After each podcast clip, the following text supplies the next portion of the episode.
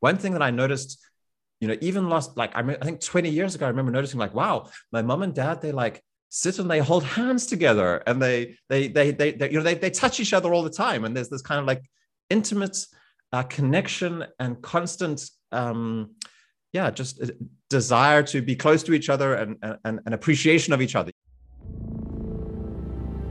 Jordan Peterson is called for a need to rediscover the spirit of the Father. Many have been inspired to embark on their own hero's journey to set their life in order. But how do we balance order and chaos to live a life of meaning? What does it actually mean to be surrendered to God? And how do we root ourselves to stable ground as we witness the reenchantment of reality? At Manifesto, we're engaged on a mission to rediscover and understand manhood, and from this foundation to create a dynamic and thriving community. My name's Paul. Welcome to Manifesto. Hi, Dad. Howdy, Paul. nice to have you on here. Uh, I believe this is the first time that you are starring on YouTube. Uh, is that right? All the things your sons get you to do in the world? Well, I suppose in one sense, but um, I've done a lot of speaking, and uh, a lot of those have been recorded and they're on YouTube. oh, that's right. Yeah, you're actually uh, a fairly yeah. Okay, yeah. My my apologies. Well, first time on you on Manifesto's YouTube channel, at least then. Yeah, and the very first time for an actual interview. yeah, yeah, great. Yeah. So thanks, Dad, for uh, offering or uh, agreeing to uh, step up here. Uh, uh, yeah, it was me that asked um, because we're having a conversation in Manifesto around sexual mastery. And in that conversation, we have seen two elements coming out that seem to be really important. The first one is the value of mentoring, as in having older, more experienced men in your life who've been through some of the challenges that you're facing and have mastered them have have found their way through have found you know achieved the goals that you're setting out to, to achieve yeah mm-hmm. and what we're seeing in a lot of those the, the men who've done that well well what do those men look like in their lives today well a lot of them are married if you if you just look kind of statistically at it then married men are they earn far more money they uh, have more better health they uh, have been more successful in their career. They have a lot more sex than unmarried men as well. They're a lot less lonely. There'll be far less lifestyle diseases. Uh, alcohol and drug abuse and depression and loneliness, and all that kind of stuff is far less prevalent amongst men who are married. So it seems like it's a it's a really good deal, uh, but it's also something that I think for a lot of young men today, uh, the, all the stories that they have and all the input that they get is like, oh yeah, marriage is like old fashioned and doesn't really work anymore, and you need to go do something else. Um, and so, so I thought, well, where should I start this conversation? And given like marriage and mentorship, and we often talk about like you know the dad, your dad, and getting encouraged to that. I well, that would be great because there are actually a couple of things around marriage that we haven't spoken about before. Yeah. Um, so, so yeah, maybe do you want to tell us uh, a little bit? Um, yeah, I mean, you're married for 45 years to mom. Uh, yeah. Uh, right. Um, we were trying to remember, was it now 76 or 77? We, we, we have to ask mom which year it was that you got married. Uh, that's what the, the ladies are uh, good about. Um, but um, yeah, and, and what I'm hoping we can dive into is, is try try unlock some of the the secrets of a good marriage. It's such a cliche, uh-huh. right? But but it is yeah, secrets, yeah. isn't it? I don't know. wouldn't you say so? Yeah secrets keys to you know fit in locks that can unlock them open up so kind of secrets but it's you know, also down practical down to earth stuff just find the right key. Yeah. It's so funny because when i i'm 41 years old today. When i left home 18 years old and moved off to london then i thought you know i'm going to do everything so different from my parents. And as i start getting into my middle age I just see my, so many things that the things when when things really fall into place and start working in my life, you know, it's not like I'm copying everything that you guys have done, obviously, but there's just so no. many similarities uh, that, it, that, it, that it's amazing, and and so so there's there's a, a real a real value in that. Um, and and so I was thinking, Dad, would you mind starting off by telling us um, how did you first t- a little bit like how how was your life when you first met Mom? Uh, and can you just describe what it was like if you can remember the first time you, you saw her? Where was that and, and what happened? Oh, that's will be quite a story. um, I lived in the Johannesburg area for many years, and um, uh, Grandpa came up to Johannesburg to come and do a series of talks, and I was so keen and interested and taken by those that I chatted to uh, the guys in Joburg to see and whether I could go down to Durban because that's where Grandpa was from. And, uh, and Grandpa was uh, a, uh, he had founded a church, right? He was quite a well-known. He was a well-known Bible teacher in South Africa. Teacher in South Africa, yeah. And he came to do a series of talks in Joburg where I was. mm-hmm. So eventually, got arranged. I was able to go down, and um, I, the weekend that I kind of arrived down in Durban, there was a conference um, down the coast, and uh, I went along to this conference, and that's where I saw mom for the first time. Um, didn't particularly uh, bang, but it was just, oh, there's a nice looking lady, and uh, had a little chat and so on. And then uh, Grandpa asked me to come and see about getting some work, and I walked into the office. Uh, he was a builder and building contractor, and there was a possibility of maybe getting some work. And uh, mom came to the front desk very pointedly uh, to come and check out this young man who was sitting there. I actually noticed it very specifically. Her and the secretary were very good friends. And so the secretary that was sitting at the front desk, I saw this little quiet conversation on the phone, and then suddenly mom appeared. Mm-hmm. I thought, oh, okay. Uh, that was a little notice to say, here's a young man, come and have a look. mm-hmm. So I ended up working in the office, in the builder's office. And um, one year during the break, Christmas break, South Africa always has a break building wise over the Christmas period. I went back home to my parents in Johannesburg. Mom went away on holiday with her parents to the Drakensberg. And uh, one day it was raining in Johannesburg and I was bored and I thought, oh, what shall I do? Mm, I, sh- I feel like writing to someone. So I wrote her a letter and I got a response. Uh, I think she was shocked to get the letter. I was shocked to get the response and then when I got back to work in the January and I walked into the office and I saw her, I was just bowled over. So I've got to get to know this girl better. And I think this girl is going to be my wife. Mm-hmm. And I don't know if you want to go, me to go into the rest of the story, but that's kind of bang where it happened. Yeah, well, let, us see if uh, we can we can get back to that one. Um, I just want to one thing that you guys have often told me about is that you arrived down in Durban there uh, on your motorbike. Um, yes. What, I, what, what I don't know. Can you tell a little bit like how how do you think that was? Perceived. Were you were you a bit of like the bad guy, Dad? Like not when I say bad guy, like were you the rough guy kind of thing, or or what what is that? What was it that? Well, uh, the Durban people were very conservative and very prim and proper. Mm-hmm. And um, I'd just done some studying and uh, I'd not given too much attention to my personal, uh, what would you say, grooming. appearance, grooming. So my hair was fairly long and I've got very thick hair. So when my hair gets long, it really it looks like a bush. Mm-hmm. And so I arrived on this motorbike with everybody thinking I was wearing this leather jacket, which wasn't actually true, but that was how it was perceived. And I'm on this bike and I've got this big mop of hair.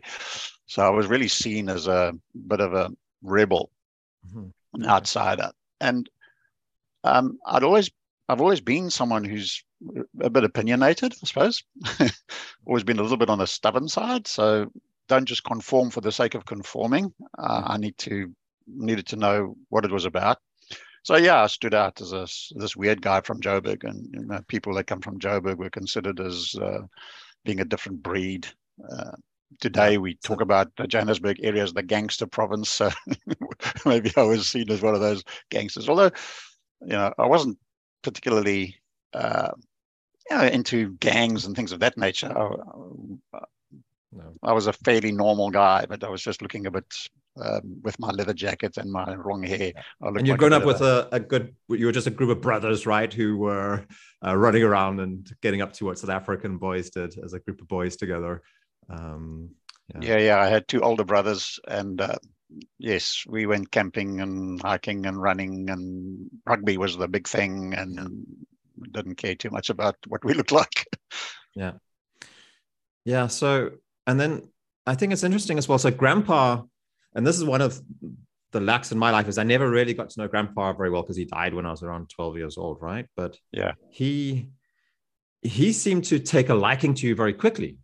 Um, and I wonder, so Grandpa had been a, a very, very high level, elite level rugby player and a very successful man. You call him a builder, but like he, you know, he owned like a, a very large and very successful building company, right? And, yes. and was contracting for the government and, and building hospitals and schools and stuff like that as well. And I, I guess, you, what do you think he saw? Because obviously he he liked you when he met you, uh, so he he kind of saw through this rough exterior, I guess, right? Yeah, um, you know, because he was a preacher and I was a young man having a desire to participate in preaching and to mm-hmm. share the word of God with as many people as I could, he saw that as a very positive um, thing in me. That I wasn't there because I wanted a girl. I wasn't there because I wanted to get rich. I wasn't there because I wanted to, you know, make a kind of a big thing of my career or whatever the case might be. Uh, I was focused kind of on the same thing that he was focused on and willing to do whatever work was necessary to get along the way. Mm-hmm. And uh, I think he saw that fairly soon after me arriving in Durban. Mm-hmm. Yeah. And that makes me think, you know, so like in Manifesto, one of the things we really struggle sometimes with guys is to, we work a lot on creating a personal vision as the foundation for what it is that you're trying to do out in the world. And we try and encourage men to make that personal vision not about like their own personal and especially material kind of gains, but but something bigger. And and it sounds like maybe I think that would give a, help us to get a bit of perspective, Dad, on, on who you are as a man. What is it that gave you that drive, that that passion, that put, you know, like sharing with people about the Bible as the most central thing in your life already at an age of, are we talking, were you 20 at this time or? Younger, uh, 18, 19. 18, 18 19, yeah. What, yeah. what would you give us that, that background story as well? Well, I grew up in a in a nominal church situation where you know going to church on Sunday was the thing that we did, and it was brought up in a kind of a I wouldn't say strict, but in a you know church going environment. And um, when my mother died, when I was about 12, 13, 14 years old, 14, my mother died, and that kind of shook my world a bit. So I then asked some serious questions. You know, where am I going? What am I here for? What am I doing? What's this all about? What's this church going thing about? Ticking boxes and you know, sort of getting along, and yet there was a bit of a hole inside.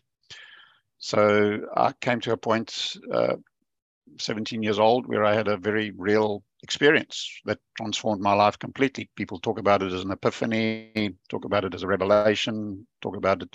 So I, I came to this point of saying there's more to this than what I've read and or heard.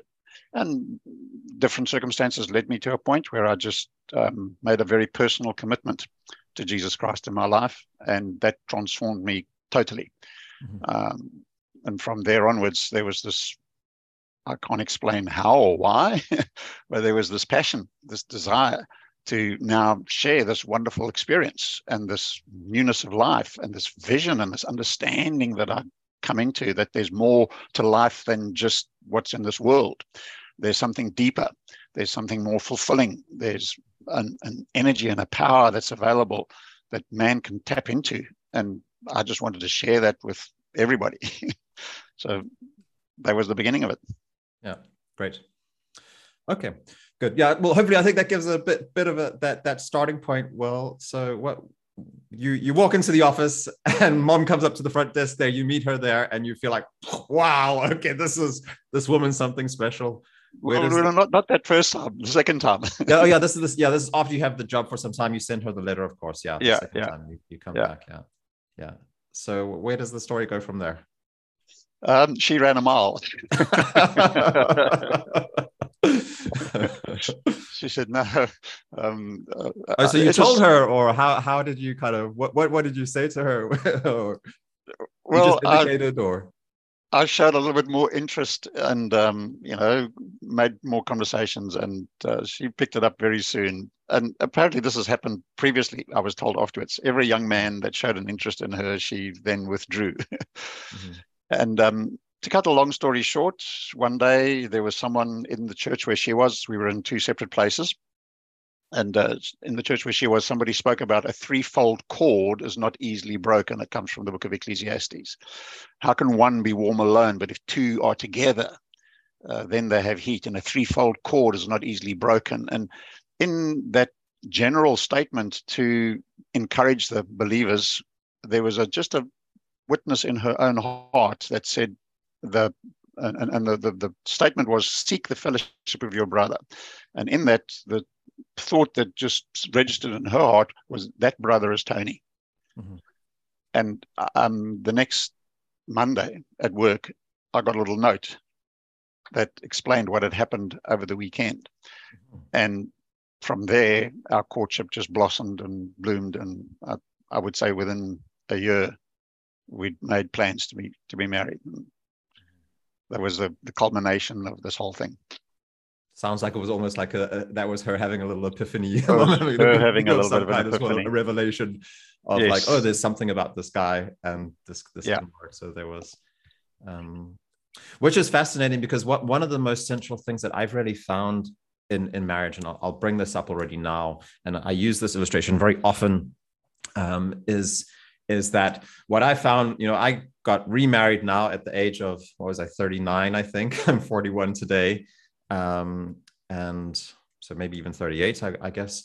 Um, is that for me and my wife, uh, we, we had reached a point where we were so used to being by ourselves and we're so much like formed our personalities. So as two people trying to approach each other, it was just not possible actually. Hmm. Uh, we could we could do it in a superficial way sometimes, but if we really you know at trying to attain intimacy is you know being unified with another human being it's actually was beyond our abilities.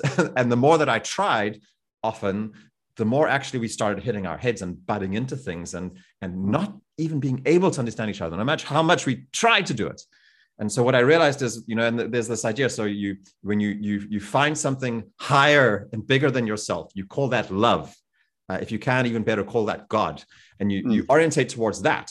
And then and then if you're able to move in that direction then you naturally become closer to each other. Yeah but but coming at each other this way it just it just doesn't work. It's too difficult. It's it's beyond our ability as human beings. We have this thing like oh love is beautiful and wonderful and it's great. But actually no love is the most difficult thing in existence right? And and so and so we actually we don't we have to have a source to get love from somehow. Yeah. That's, that's what yeah. you're trying to say yeah, and and you know maybe one didn't mention this, but uh, what was clear was that I was looking for a woman who was who had a similar passion to what I had, a similar desire, a similar conviction, a similar understanding of things. Mm-hmm. And there were many young ladies I met along the way, and I just I don't know how or why, but there was just a clear understanding in my heart, not that one, not that one. Mm-hmm. And um, with with mom, there was this resonance we were heading in the same direction, planning for the same things. As you said, we were going that way together. And because we were going that way together, we were able to meet each other. Yeah. And I imagine that must have made you much more attractive to a lot of women as well, that you had standards and you, you knew what you were looking for, right? That's a very attractive feature for a man because there's so many men today you know we we meet guys you're on manifesto core as well. So we have guys coming in there who's just like you know my goal for this quarter is i have to find a girlfriend. And you know it's like yes. something with like you know two breasts and uh you know not terrible you know it's like unfortunate it seems like there's so many men that are just like desperate for female attention and approval. Um, and and it actually makes them it, it makes their mission incredibly difficult because yeah. there's this neediness about them right? So yeah uh, when you're when you're journeying towards the same direction, it's far easier to meet and to and to to blend together. yeah, yeah. So so it's not easy to yeah to find that. Mm-hmm. Okay, so so yeah, I mean, let's we we we we we don't need to go into a lot a lot more detail, but yeah, from there it became clear that you guys were were going to you you you were things naturally fell in with each other. Um, I, have got, I don't think I've asked you explicitly, Dad, but I, the photo of you uh, with mom uh, at your wedding, uh, I don't think I can imagine you looking happier than you look at that picture. You look like you just like won the lottery and become the president of America and being the king of the world or something like that. yeah. What was that like when you when you did that? Um, I suppose the word is fantastic. it was this wonderful realization that I'd found this woman who was going to be with me for the rest of my life and support me, and we were going to go on this journey together. And there was just uh, a fulfillment and obviously, you know, as a young man, you've got a huge sex drive, and you know, you realize that here's a channel that's going to provide for this to be fulfilled, and you know, bring that energy into focus and to build a family. Ah, yeah, I was the happiest man on earth, I think, at the time. yeah, yeah, yeah. So if we're yeah where, where where where do we take the story from there? How what what, what what's the important threads? Do you, do you want to guide us through it? I don't know exactly where. Uh, now i'm i'm a couple of years from coming into the picture yet right? But what do you want to continue the story from from your wedding? Well from from there we um, went on a, on a missionary endeavor actually mom and i together and i became her father her mother her brother her counselor her everything because we were so far away about 8,000 miles away, that um, communication wasn't easy in those days. You couldn't just do what we're doing now. it just wasn't available. So only means of communication was a phone call once in a blue moon and, you know, um, letter writing. So what it meant is it really brought us, uh, in a sense, into a circumstance where we were totally dependent on each other. Mm-hmm. And because of that, we really blended and helped and strengthened and saw each other through a, a, difficult period for a young woman to be you know married and not able to communicate with her mum was quite a, a difficult time for mum um, i was a little bit more of a loner guy so i was m- more able to manage that but what it meant is i became um, you know mum's confidant and i think that was helpful and beneficial but um, we went through some you know lonely times difficult times we were in a uh, we were in England actually and seeking to establish a, a church there, and uh, it wasn't easy or straightforward. Uh, but uh, after a year, uh, we were you know we got going, got the church going, things were developing, built a community together. Mm-hmm. And then um, one of mom's friends had a baby. mm-hmm. that stirred up all the maternal instincts. Mm-hmm. And uh, they thought, okay, now this is going to be our turn. Mm-hmm. There's two things I wanted to grab onto just from what you what you said there. Um, so I often hear this word about codependency, uh, where people feel that they've kind of developed a unhealthy form of attachment. And and the way I understand it, I, I'm, I don't know what or the, the way I understand it is like that you kind of like you do stuff for the other person with a kind of implicit expectation that they're going to do something for you. And then you get upset with them if they don't if they don't do it or something like that. And so mm-hmm. i don't know i think some people when they some people now when they hear any kind of dependency between a couple they think oh that sounds that's unhealthy. Oh, we shouldn't do that. We need to be independent and strong and not connected. But you're having a pretty opposite perspective on that i don't know have you for heard sure. that word codependency and what, what do you think about that well, I have, and I would see it as a completely different understanding. Um, Are you and mum codependent? Would you call? I don't know. Does that make? Does yes. That yeah. Very much so. mm-hmm. uh, we, we we're very much dependent on each other and appreciate one another and appreciate our working together and our differences because we are different. mm-hmm. um, and we don't see that as conflicting. We see that as complementary and we've you know just always supported each other in our different stages of life because yeah life has some curved balls and some trials and difficulties and uh, yeah we've just seen that we're dependent on one another yeah. and dependent is maybe a strong word but um, you know so it's not that you, you're so dependent on the other person that you cannot survive but you're working together we're in a partnership Mm-hmm. So, as much as you're in a partnership dependent on your partner, um, let's say, for example, you've got a guy who's a salesman and you've got a guy who's an engineer, and they, you know, form a company together. That they're dependent on each other doing their bit. So the engineering guy does his bit, the sales guy does his bit, and the company thrives. So many engineering companies fail because the engineer doesn't have someone who can look after the finances. So you know, marriage is this partnership where you do things together and yeah. you're dependent on each other yeah I, am thinking reliant in some ways is is uh, like you rely on each other you trust each other yes. and then I, I, I guess you know we so I, I get I, I suppose like the, the issue could be something like well then there are perhaps areas of your own self that you don't or your character that you don't develop because you just rely on the other people to take care of that aspect and and so you could use it as a as a, a crutch that keeps you in a in a more immature state or something like that? Um, it could, but if you and your partner are really working together, then you actually develop that aspect of your personality rather than abandon it. Mm-hmm. So instead of you then um, just letting go and say, okay, well, that's the other person's responsibility, that's my wife's responsibility, you actually grow in developing that part in yourself because um, a, a, true husband and wife relationship isn't this is my domain and that's your domain. Um, we're in this together. We're, we're not um, two uh, trains going in the same direction on different rails. We're actually looking to be together, you know, getting this train to where it needs to go. Mm-hmm. And so you you um, you learn from the other person mm-hmm. their skills and abilities, and you begin to apply them. Not that you then take over that role because that's not who you are. You remain who you are, but you you expand your understanding and ability, and you complement each other. Yeah. So I, I, guess for you guys, it's never really been an issue as in trying to figure out, you know, like I think in modern couples, there's been this necessity, especially in, in like Scandinavia or something like that, to kind of say like, what's your role? What's you know, what's my role? What's the you know, we have to be equal. We have to share all the roles or something like that. Has that ever?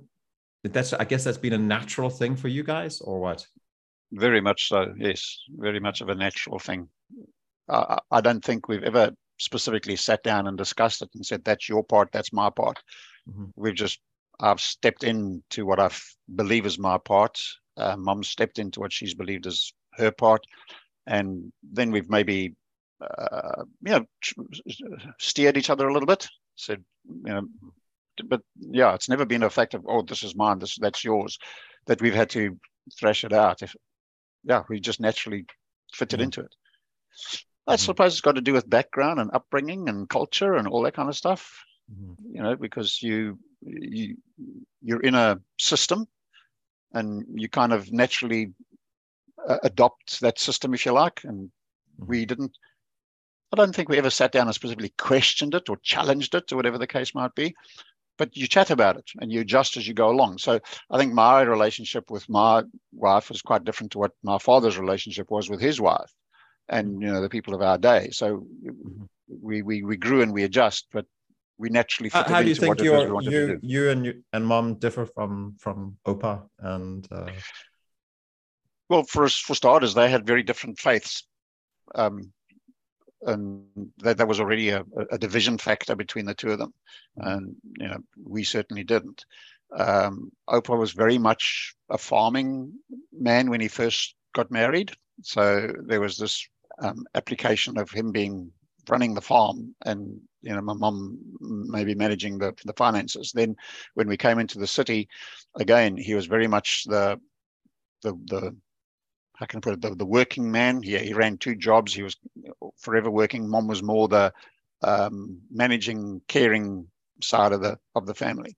Mm-hmm. um, for us I felt that we overlapped much more than what they did. Mm-hmm. okay. So there has been a you could actually agree, agree that the strong separate roles of masculine and feminine in families has actually been softened up. And, and for you you guys that sounds like it's been a very positive thing that you yes there's been a greater integration and overlap and, and connection in yeah and it's never been because the one made the other one feel guilty about it mm-hmm. it's always just been an understanding of we're in this together and we're going to do this you know, mm-hmm together. Mm-hmm. Yeah. So I mean, in, in do, like, mm-hmm. sorry, it's got to do with a, a biblical principle. Um, the principle really is a man lays down his life for his wife in loving her. Uh, a woman submits to her husband and loving him. And so this loving relationship says you're taking responsibility here. I'm participating in that. And um, in other areas where there's maybe, ugh, you know, that's uh, you don't have to ask me, can you put on the blue shirt today or something like that. Mm-hmm. so we're very much individuals, but we're understanding this role of supporting each other. Yeah. Yeah. So this and is the, the way- central Christian principle, which I think is repeated a couple of times, but it comes especially from Paul. Am I right? Yeah. That the that the woman, the role of the woman in a good relationship is is is to submit to her husband, and then the man is to love his wife as Christ loved the church. Yes. And maybe you just want to like, I mean, so what's your thought? I don't know. I guess you've discussed that often. Like, should men never submit, and should uh, women never? Shouldn't they love as well? Like, why, why, why, why separate those two things out from each other? Um, I think the the thought is that um, a, a, man tends to want to dominate and rule and reign, and the the Christian way of ruling is a willingness to be to serve. Mm-hmm. So a man lays down his life in serving, but he's the head of the home and we can actually then you can then actually do the ruling and reigning and dominating in the same way that you know Christ is he dominated the Roman Empire by taking it over by by laying down his life, you know, giving his life yes. to to Pontius Pilate. He, yes, he not with dominated. swinging a sword and saying, "I will conquer you." Yeah. But in laying down his life, there's then a willing participation in saying, recognizing um, a place that you hold, and that has authority to it. mm-hmm. Yeah, yeah. Actually, the ultimate authority uh, as as that loving, and maybe it's the it's the difficult thing for men to do sometimes as well. We're good at we're good at at uh, you know kind of um, at least stepping into hierarchical relationships i would say. Because it's also i also see a lot of men who it's easy for them to dominate. It's also very easy for men to uh, submit and to just like you know duck their heads. And and you see many many men who don't take responsibility. It's, it's a way out of taking responsibility as well. So they kind of like say oh my wife is much more dominating than i am so i'm just going to like do everything that she says and i'm just going to look after my stuff. And, and they see things going wrong in the wrong direction but they actually just they they just they they decide like oh well it's not my you know that's her fault then or something like that right? So yeah as you say it's capitulating. it's um, stepping back from responsibility. Yeah. So it's not like men never you know obviously men need to listen to their wives and take very seriously the input that they get. And if if the wife sees something that he doesn't then he should you know be very careful about but but but there's this thing about taking responsibility for the overall direction. And i'd say especially the the the, the spiritual direction of the family which yes. somehow men it's just it, it is a doing. natural role that that men have and and um, there are many different ways of looking at that I, I think that you know from a christian perspective it's quite obvious you know christ the incarnation of God was a man, and uh, priests have always been men. And so there's something about them, you know. And when you look at any hierarchical relationship, you talk about like you know the, the masculine is that which provides for and looks after and and and you know protects, and the feminine is that which provide which which you know kind of offers up to and submits and um, and and nurtures and feeds and yeah. nourishes. So it's this yeah. this thought that we often talk about, you know, prophet, priest, and king. So that kind of responsibility. Prophet, priest, and king. Mm-hmm. Can you say a little bit words about each, all three of those? So, kind of prophet is the visionary thing, you know, mm-hmm. seeing where, where, we're going and um, taking the vision. Uh, the priest is the intercessor, the mediator, the, mm. the, the, reconciler. uh, mm. the king is the ruler. And the king who rules well cares for his subjects. He doesn't beat them with a rod of iron, that kind of principle. Yeah. Yeah. Okay. So um, then mom started getting a little broody, you, you were saying. yes. uh, um, what what did your what did your guys' marriage look like before you had kids and, and what, what changed uh, with, with having children? Wow. yeah, no, things change very dramatically when children come into the picture. Mm. Um, we were very much involved in, you know, say, getting a church going and getting things moving. Uh, so we shared that very much, and most of our activity was involved in communicating, sharing, talking, getting people in, having people in our home and uh, that was fairly easily done. Um, once children come along, then that has to adjust. You just don't have the time and the energy to do all that stuff anymore. So um, we we still did a lot of it, but it had to be it, it toned down considerably once children were born. Mm-hmm. And Mark Mark was first born, and we were back in South Africa when he was born. Mm-hmm. Um, you came along a year and a half later, mm-hmm. um, and we were still quite involved in um, our church work and so on. Uh, so you, it, it, wasn't that that now was put on hold because we had children. Mm-hmm. We, we, we, you know, because we had our children, they became part of what what we were still busy with.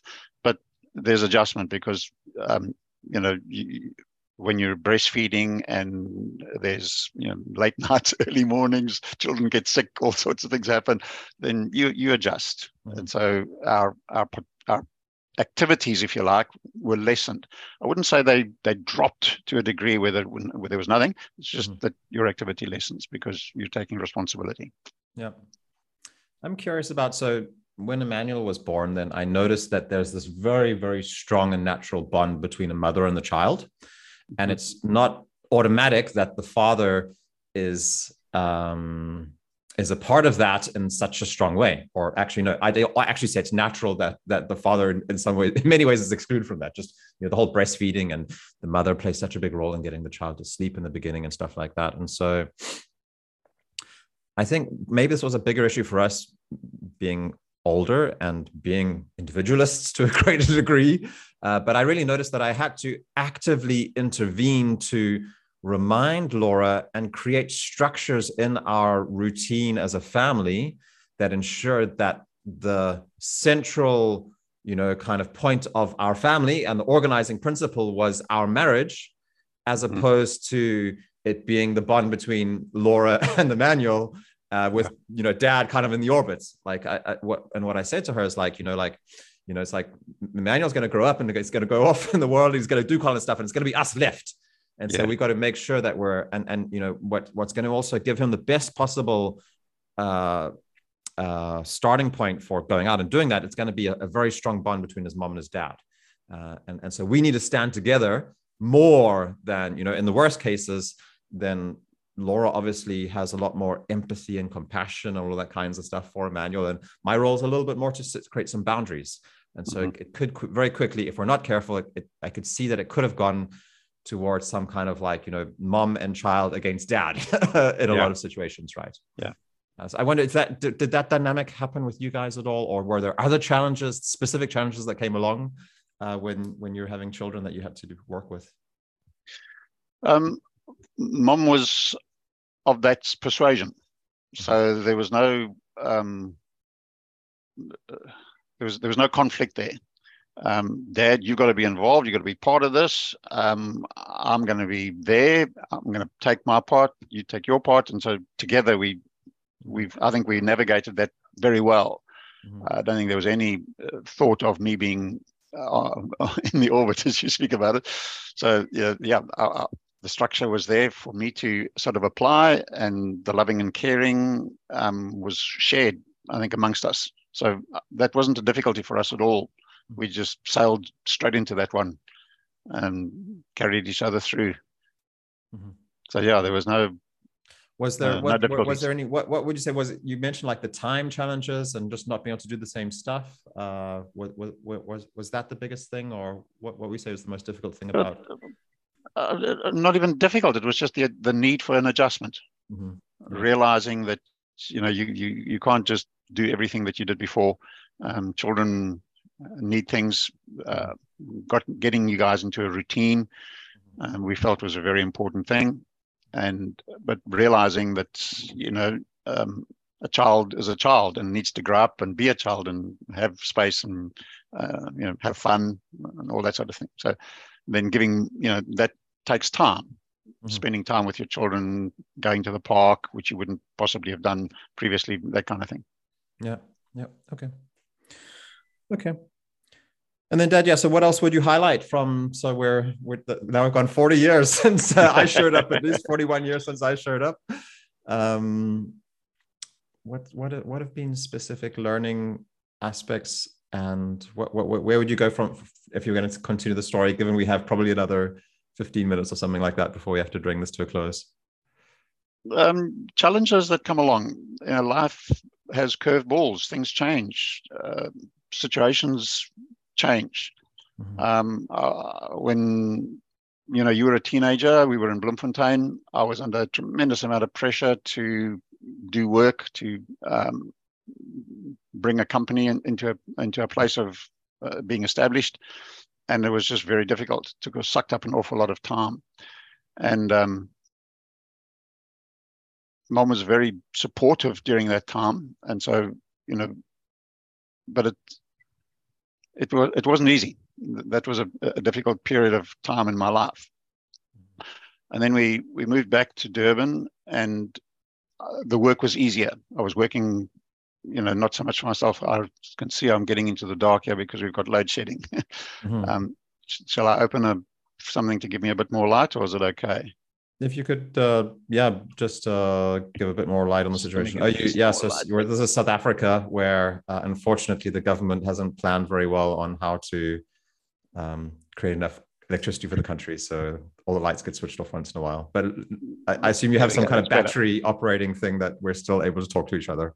Yes. yeah, yeah, that, that so does look better. Great.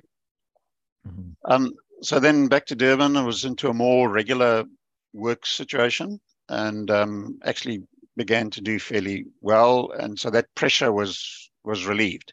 Yeah. And therefore we were able to, but by then you'd finished school, you were going to be heading off. Um, Mark was already um, out of out of the home. Um, so there was a, an adjustment period. And then when both of you guys were out of school, then you suddenly face this empty nest syndrome. Um, Mom and I were both working at the time. Mm-hmm. So, you know, the, there was a lot of energy that went into the working. And um, our relationship was fine. But then suddenly, uh, there's just the two of you, as you've said, you know, the boys leave home, and there's just the two of you, and that um, then needs some adjustment and rethinking, reconsidering, um, re- reapplying oneself. Uh, and yeah, there was a, an important time for us to refocus and mm-hmm. pull things together. Yeah, what, what I was thinking about. So yeah, we we lived six years in Bloemfontein, five years in Bloemfontein, maybe five six years. Six. And this is a yeah, this is a town in the middle of this of the country where you were asked to go and help uh, establish a church there. Um, and you kind of told your boss, uh, "Hey, I've been asked to go to Bloemfontein," uh, and so he kind of said to you, "Like, well, you can go do that, but you need to." really be creating your own like financial background. So you, you I, it sounds like you got a bit of a tough deal uh, from you continue to work as a freelancer for the same company, but for quite some time didn't get much payment for it. Um, and and I think that that was a tough time for our family in many ways. And probably one can trace some of the difficulties that I've had in my life back to the fact that we were all under pressure in that time. And it was, a, of course, an important time uh, for a young man establishing and finding his identity. And maybe one could say we we didn't always we didn't have the, the resources and the time to to go off as a family together. And yeah. then I'd also couple that to say, like, you know, there was such a good foundation laid earlier on in my life that, yeah, okay, I needed to go out and do a whole lot of stuff in my in my young uh, my life as a young man, but but it, it's it's been really clear uh, that that coming back to that foundation has been a, a, powerful and good thing, and and I can really say when you talk about that, mom was very supportive of that time, and you had to work. Yeah, you you worked a lot. You worked a lot yeah. those those years. You were very very much at work. Um, you guys were focused on, on, you knew what you were working towards there was like a, a clarity of purpose in, in in your lives in some way which i think you know you which is what we described in the beginning you know your your relationship really was something that was not about just yourselves and getting your needs met um, right. but but there was a, a, a higher goal to that but that was it was starting to i guess it was, in some ways it started to take some strain and then and then yeah when and when we left then you really had the, everything had been kind of organized around the kids as well right um, yeah, i wouldn't say everything but a big part it was a, mm. a, big part of our lives was you know yeah bringing up children it's a big part of one's life yeah so what what, and, what yeah and the responsibilities that go with that you know you, you got school fees to pay you've got um, activities and all sorts of things to get involved in. So yeah, yeah.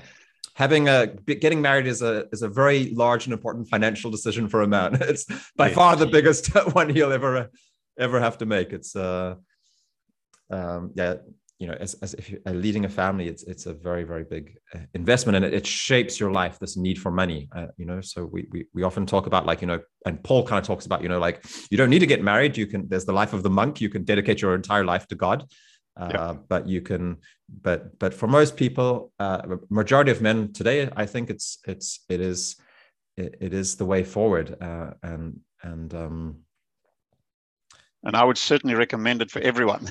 yeah, yeah. I mean, maybe we should just touch on that a little bit. I don't know. Do you have did you have friends in school, or have you seen people who haven't done that, uh, and, and and or have you seen clear patterns in, in life? Because um, how can you say that's for everybody? Isn't that just you generalizing from your own experience or something like that? It probably is generalizing from my own experience, but my own experience has been so fulfilling that I can recommend it to everyone. Mm-hmm. So, and yes, there are friends that I know that have uh, chosen to go in a different path, and um, uh, some of them have been successful in that sense, and some of them have been successful but unhappy, unfulfilled. Mm-hmm. So, in, in one sense, we were relatively poor, but we were a family together, and we loved each other, and we had. I, I think there was a very good working uh, thing in the family. And other people had great riches and were successful as far as I was concerned, but their families were in a mess. And there was hurt and heartache and breakups and terrible things happening. Or there were no there was no family. Mm-hmm. Yeah.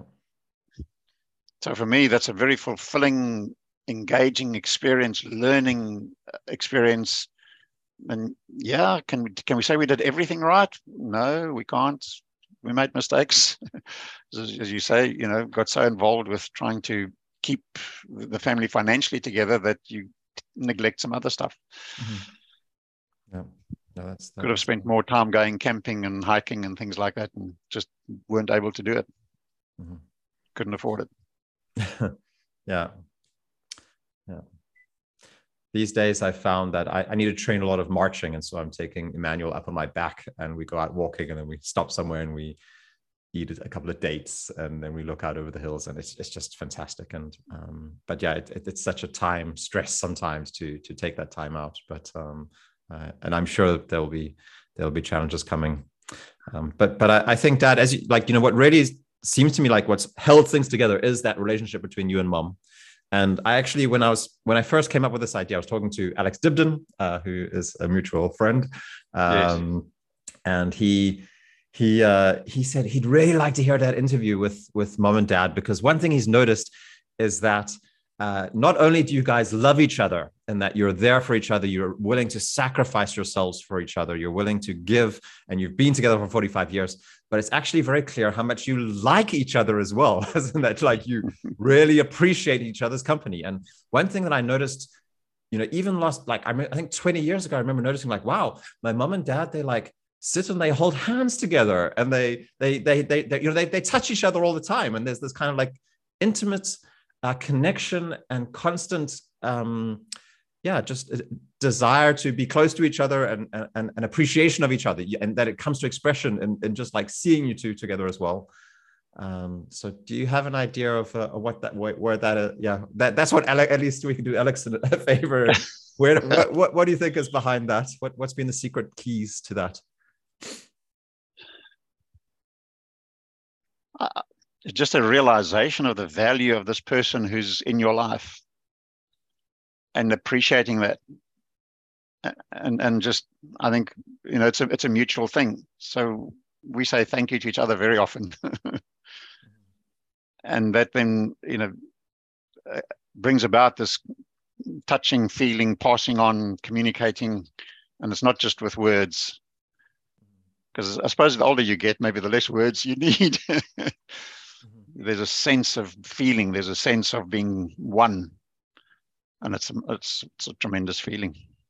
Mm-hmm. very fulfilling. Almost sounds like the best thing a man could experience.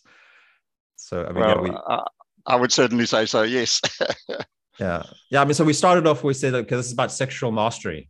And and so a lot of guys have a deep yearning in their life uh, and unfortunately, a lot of that has been channeled into pornography and masturbation and all kinds of other uh, things, which, which, you know, directs that energy, that passion, that that impulse towards, you know, a screen or you know, towards oneself, um, and and and it's the most powerful force in existence perhaps in a man's life. Certainly as a young man it's an incredibly powerful force yes. so to to fully direct that into another person. That's something that i've just these last three and a half years i've been discovering how much that means to be able to make sure and create structures in my life habits structures relationships which is ensuring that all of my energy is putting that into one person um, as opposed to allowing it to go in all kinds of other directions. And for me, it's meant maybe a bit more of an explosive relationship sometimes as well, because as I said, you know, we've we, have we have become a bit more individualist, and so yes.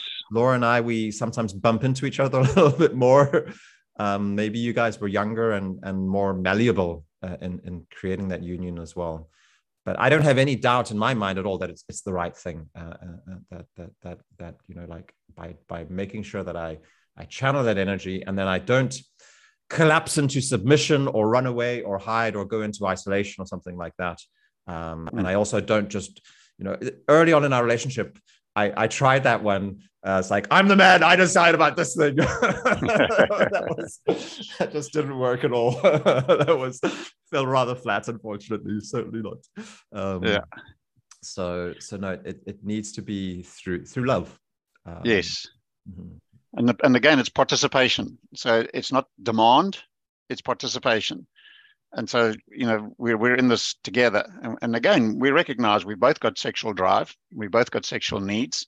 Mm-hmm. um, uh, if, if you can remember grandpa was a very driven man mm-hmm. and in a sense mom inherited a part of that Mm-hmm. And that was a blessing for me because I didn't have to go begging and asking mm-hmm. because there was this drive that just drove us together. And the fact that we could then channel that drive into you know our sexual relationship and find that fulfilling, mm-hmm. then it meant that because that was uh, in position and solid, all the other bits of doing work and applying oneself and you know investing in the church and uh, uh you know fulfilling your your gift ministry and giving was then so much easier to outwork because this central sex drive was being fulfilled. Mm-hmm. yeah. And so how does the sex drive transform over time? Can you can you tell us something about that um, about how how how as you go through different phases in life are there are there periods to it and how how it morphs and shapes and changes yeah, and I don't think it's this. It's a formula that one can apply because it's not the same for everyone, but it does change. Um, you know, you just because you're older, you don't have the energy that you used to have. So certainly, our our uh, sexual involvement is less now than it was when we were 25, mm-hmm. um, but it's n- not any less fulfilling.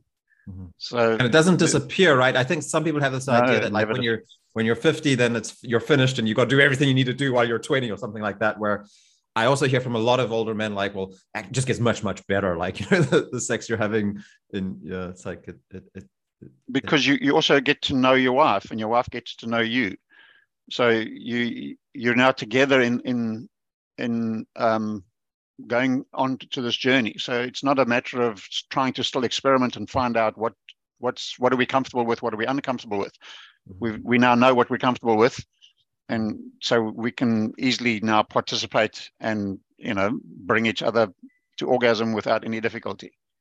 So mm-hmm. that's a, a, a I think a tremendous fulfillment. Yeah, you don't have to be happens, like stressed about reaching some kind of goal uh, or something like that with each other, but absolutely yes, enjoying the journey just for being there with each other. Yes, and you're now relaxed in the journey, so you're not striving to, you know, particularly achieve something special or whatever the case might be. You're just on the journey and you experience the something special because you're in it together. Mm-hmm. Yeah. Yeah. Okay. Good. So so what what what do we say if if um maybe let's start that uh, with I, so I'm three years into marriage. Um, uh, you you follow a lot. um, we spent six weeks here last last the last two years. Uh, on visits. What would you say to me or to a young man who's uh, maybe up in in the years but decided like now nah, he wants to make a commitment to a woman, um, in in creating a life together and and reaching maybe we're not going to get to 45 years. We might just make 45 years. You never know. Yeah, yeah, we're not going to get sure. to 70 or something like that. That's for sure. Uh, Mm. Of years of marriage, like you guys might, you know, who knows how long. Yeah. Do you have any any thoughts that you want to? If we're going to wrap things up here, Um,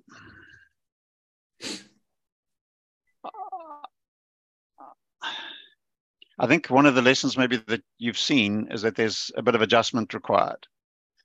And um, not that you're denying your masculinity or that you have to um, throw everything that you are out of the cot, but to realize you're coming together with a person, I think, as you've mentioned, who's had a certain amount of independence Mhm. and to now just ride roughshod over that independence is not going to help the situation. So to then um, be more flexible, I don't know if that's the right word, more understanding is perhaps the better word of the fact that this other person is coming from a, a, a very different platform. Whereas mom and I, we were in our 20s, we were basically on the same platform. We were young. And so we, we very much grew together. Mm-hmm. If you've grown separately, you need to understand that, accommodate that in your relationship, and talk about it. I think communication is one of the top, top priorities in any relationship and in a marriage relationship. So men, I think, tend to just bottle things up and keep quiet and women then tend to overtalk because there's no communication coming from the other side. So communication, I think, is a very important aspect if two people are older and then um, enter into a marriage relationship. And then I- I'll- and I'll lots just add to say, like, as as I as that that kind of thing falls into place, it's amazing how other relationships in my life just become far easier as well. So it's it's clear like the the the the problems in my character come to the surface in my marriage with with Laura much more. And then as I I'm able to like understand and have empathy and communicate and talk through things and meet her in in, in a way that works well, then suddenly work relationships and you know wh- wherever else that I am, things things um, fall just almost like uh, synchronistically and, and you know I can almost say like supernaturally into place or something like that as well. Absolutely. Uh, yeah. So it's that, I think when that home relationship is right, it just outflows into every other relationship. Yeah.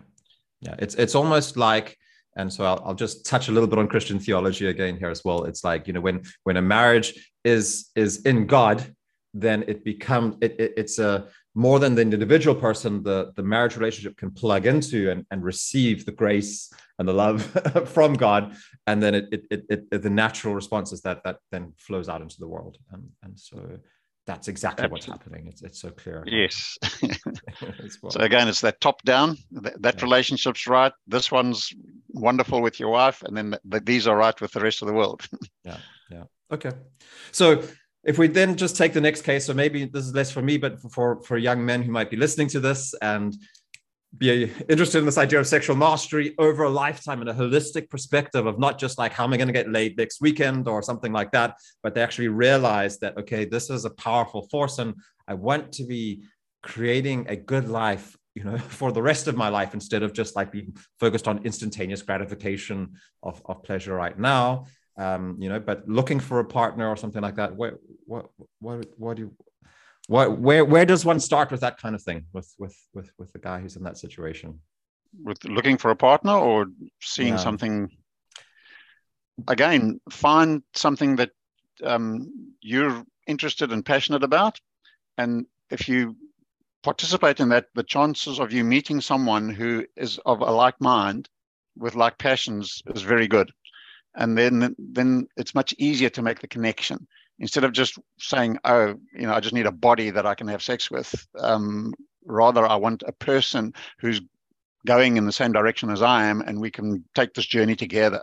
Mhm. That's to me is a, a key perspective in finding a woman that's going to be a life partner, and then bring this incredible fulfillment sexually wise, so that they can be actually building something bigger and better.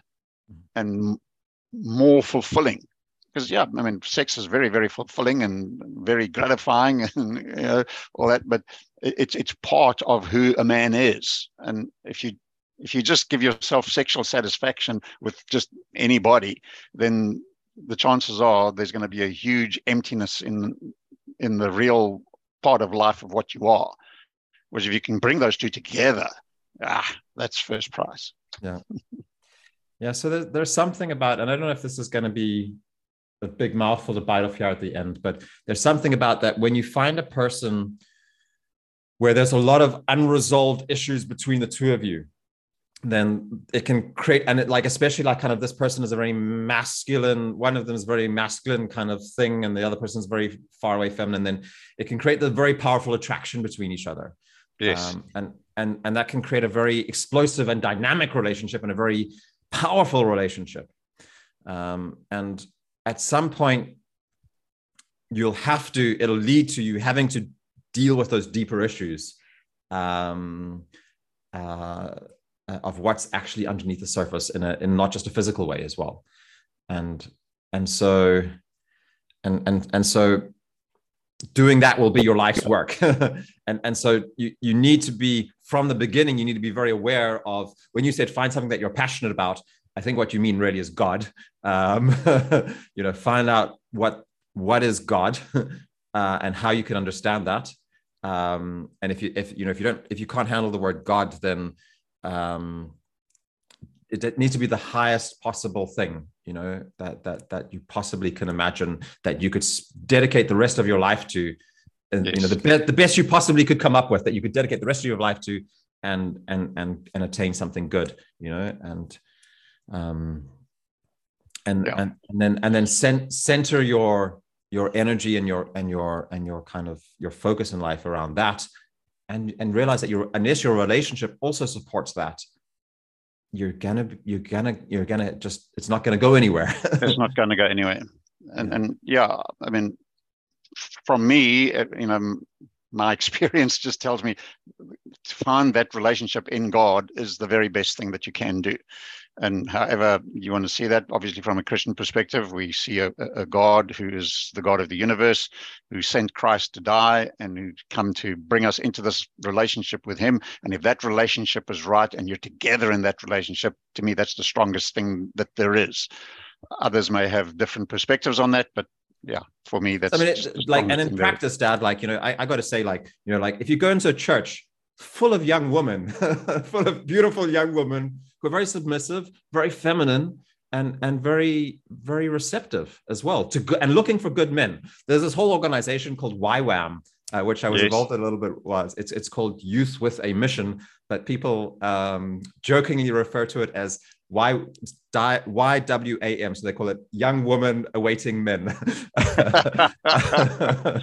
because because that's kind of like this. There are some guys in there, but they get a lot of attention. Um, and, yeah, and, and especially if you're a man who who knows what he wants in life, isn't and isn't afraid of of of um, you know telling sharing with people who he is, and if you can find that perspective that you can understand like there's something there's an there's an underlying structure to reality. And that underlying mm-hmm. structure structure to reality is is drawing us upwards. And and that's yes. what god is basically. Then then i think like why not go into a christian church and and and talk with a woman about how does she understand god? She's probably also a bit confused about it you know maybe more or less than you are. Uh, but but but uh, I, I do think it's i do think it's not a bad idea. And this is the first time i'm i'm probably doing something like evangelizing on on Manifesto's YouTube channel. But uh, now that I have my dad here, it's got to be okay, right? Yeah, yeah. And there's some lovely stories about men who found their wives at the well. So you know, we always talk about go to the well, and um, yeah, there'll be a mm. woman there that you can find. yeah, yeah. And the well is the place where you draw life-giving water right and so so there's just yeah. so many layers of that like you know finding a woman as the life-giving water of life that refreshes and nourishes uh, and these stories about men. Um, Absolutely. So don't go looking in the desert. There, where the well of living water is, that's where you draw. what, what's is, is, it? Can you tell us the story of Rebecca, Dad? Uh, maybe uh, just to finish this off. Yeah, we finish this with a little Bible story. How about that? so, as a servant who gets sent back to the hometown of his dad to go and look for a wife for the son, mm-hmm. and uh, he gets to the well and he says, "Oh, uh, um, please, if someone comes out with a pitcher and offers water to my camels." then make that a confirmation that this is the wife that I must find for my master's son. And lo and behold, this girl comes out and he asks her for some water. And she says, Well, let me draw some water for your camels as well. And draws the water for the camels, invites her into her, uh, invites him into her home, houses him, stays the night. And um, he puts his proposal to the family. And uh, the wonderful thing about it is, in those good old Eastern times, the family say, We will ask the, the girl. Mm-hmm. And they ask the girl, and mm-hmm. she says, Yes, I will go. Yeah. So and this yeah, is the servant asking, and it's it's the servant of Jacob, right? It's the servant of Jacob. Yeah, coming mm-hmm. now to ask for Isaac, his son. Yeah, for his Isaac, his son, uh, for and Rebecca goes and becomes the wife of Isaac. It's the, yeah. it's a beautiful. It's actually and, and, it's, and it's, also son. unique in like that they're they really love each other, right? Like there's a yes. real isn't something like like she runs to meet him or something when they or I can't remember exactly, but yeah. Well, when, he's out in the field when they arrive, yeah. and uh, she, you know, gets off the camel, and in what they did in those days, they would cover themselves, and uh, he uh, meets her, goes goes to meet her, and then it just says he brings her into his mother's tent, and he's comforted. Mm-hmm. So it's a it's just a lovely story. Mm-hmm. Yeah, yeah, and and quite different from many other relationships uh, of that time, but yeah, a real central central one for yeah. Okay. Good. Thank you, Dad, uh, for for that one. So yeah, um, appreciate appreciate it, and and yeah, um, that's uh, I think I think it's really. I'm happy that like we got to share that. I don't know what was that like for you. Like we, you know, Christianity has been like a bone of contention between us for a long time. You know, I was like, you know, for 30 years, like anything but Christianity kind of thing. Um, so can I say the second most wonderful day of my life when things turned around? Yeah, because but you know, I think you've also said it's all through that time we just kept loving you and caring for you, praying for you, and uh, to see where you are now is just tremendous. And there's a nice Afrikaans word, is a riem onder die hart. It's like a, a, a binding thing in the heart. So it's good to be able to have this conversation and know that, yeah, all that foundation has paid off in the end. Yeah. Yeah. It, it is something, it's about like, you know, in a way, Christianity is seeing reality in a specific way. And you can't really understand it until you step into it. But yeah. then you, when you step into it, then everything kind of falls into place in a way. Um, and it's, it's a little bit like stepping over a cliff, right? But then when you see bit. other people who've stepped over the same cliff and you see them living in that way, it, it creates this sense of trust and understanding between you because yeah. you know like okay well we, we actually see reality in the same way yeah it's a, it's a powerful mm, thing right? this world perspective just yeah. gives it a completely yeah valuable and strengthening and upholding perspective yeah yeah and then to share that with the people that you're most intimate with of course is yes. just an incredibly powerful thing as well right and and so yeah i've i've also met guys who like they find a woman they think they have the same kind of religious understanding with each other but it's not really quite there and then they get married and they find out no actually we're you know and falls apart. totally, totally different directions and and it means that the place you're you know whatever you see as you know the fundamental nature of reality that's going to determine how you grow and change and develop as a person. And so if you if you're not aligned on that with another human being and you marry them you're going to be growing away from each other. It's, it's inevitable right? Or there'll at least be the deepest parts of your heart will never be able to be joined with this person. Whereas if there's a, a willingness to work on, on sharing and connecting that understanding and a foundation to connect it onto, then you can actually I think that I, that I, think that's the secret key, isn't it? Isn't that the secret key? Didn't we just yeah. nail it? Yeah, that's the nailing it. building on a solid rock foundation, and then you, you build a good house. When the storms come, the house stands. Yeah, and that's what I can find as well. It's like when I when I was able to instead of being in a state of rebellion and rejection against the foundation that I was grew up in and was created in and shaped and molded and was able to reconnect to that, then then everything else in my life could come into a state of peace and and and rest to be able to build further. Whereas you know before that I was kind of like you know yeah building on shifting sounds really. Um, yeah. Yeah. Good. Okay. Thank, thank you very much. Thanks Lovely very to much, chat. Really appreciate it. Yeah. Yeah. And maybe Good. maybe it won't be the last time. We'll see how we go. See yeah, yeah, yeah. We we can have one. some more. okay. Yeah. Thank you. Bye. Okay.